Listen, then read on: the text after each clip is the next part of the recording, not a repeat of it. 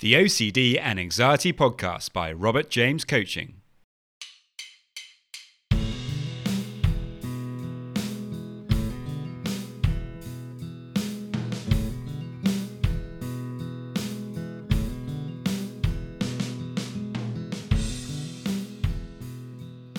Hello, and welcome to the OCD and Anxiety Podcast, where we explore how to have a more positive relationship with anxiety disorders taking back control so that you can start living the life you choose and not the one chosen by your fears.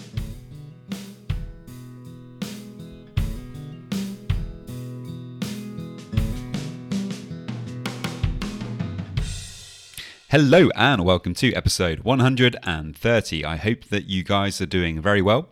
And if you are struggling with OCD and anxiety, you can get a free session with me. All you need to do to get that is to head over to my website, www.robertjamescoaching.com, and there you can leave me a message and we can arrange the free session.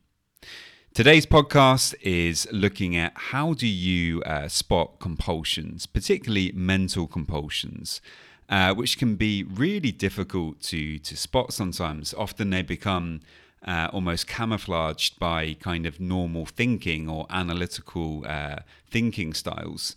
However, fortunately, there are some really good ways of being able to spot compulsions and therefore let them go before they before they get out of hand and turn into you know long-lived ruminations, which we all know are very problematic and are a big part of the reason for why OCD tends to keep going in the long run. If you find this podcast helpful, it would be amazing if you could uh, subscribe. It really helps me to, to build up the uh, listenership. And also, if you could follow and like on Instagram, my Instagram handle is at Robert James Coaching UK.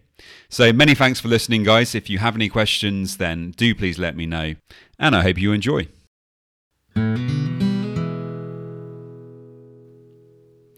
Something I get asked all the time is how do I know if what I'm doing is actually a compulsion? Now, if you don't know much about OCD, then you may think this is an obvious question with an obvious answer, i.e., whenever you are excessively washing, cleaning, or tidying. This can be quite annoying to hear, though, for people with OCD as so often the compulsions are not physical and have almost nothing to do with cleanliness. If you happen to struggle with what is known as pure O OCD or mental OCD, then the majority of your compulsions are probably all done in your head and are therefore often quite hard to, to spot. The problem with uh, with this is that the compulsions get mixed up amongst our normal cognitions, and spotting the difference between everyday thinking and its compulsive counterpart can be incredibly difficult. This is only complicated by the fact that OCD can be so grueling and energy busting. When you consider that the brain is the most energy hungry organ in the body, it makes sense that endlessly ruminating in a way that OCD people uh, tend to do is going to be exhausting. According to uh, brainfacts.org, uh, for the average adult in a resting state, the brain consumes about 20% of the body's energy. But ruminating, compulsing, and obsessing is certainly not what we would be generally uh, thinking of as a resting state. So I think it's pretty safe to assume that that 20% is going to be a little bit higher if you're struggling with OCD. With all of this going on behind the eyes of the person uh, who who has OCD, it can be hard to just show up each day and take care of your responsibilities, let alone thrive. Thriving can actually seem like quite an alien concept when you're struggling in this way. Almost like you can see that there are aliens over there on that faraway planet called normality, but you're not really able to fathom how they do what they do or how they show up in the world with, you know, such normality. Um, if you don't struggle with OCD, then hopefully I'm painting a fairly clear picture. Um, if you do, then you probably relate to, to this only too well on the days when the OCD is winning. And hopefully, you know, that's not all the time. When you're feeling like this, it can be incredibly hard to, to spot the compulsions and let alone stop them. I mean, how do you know if it's a compulsion or not when you are desperately just doing your best to keep your shit together?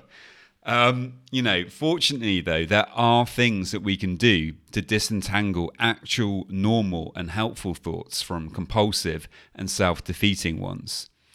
The answer, um, as it is so often is uh, with OCD, is to let go of trying to resolve this with the intellect. In order to start spotting your thoughts and ruminations that are compulsive in nature, you need to get in touch with how you feel about them. For example, and quite simply, if you feel like you are done with thinking about something and you want to stop it, but you can't, you feel like something is insisting or compelling you uh, to just think about it just a little bit more, then it's very likely to, to be a compulsion. Um, if you want to be thinking about it um, as it's something that you're interested in, um, then that's obviously different. That's just normal thinking. Um, basically, you know it's compulsive if you find yourself thinking that you're in some way unable to stop, that you feel powerless. And if you do have a sense of powerlessness, of being out of control, or you know, intensely frustrated, uh, which so often happens, then you are most probably stuck in a rumination that has become compulsive.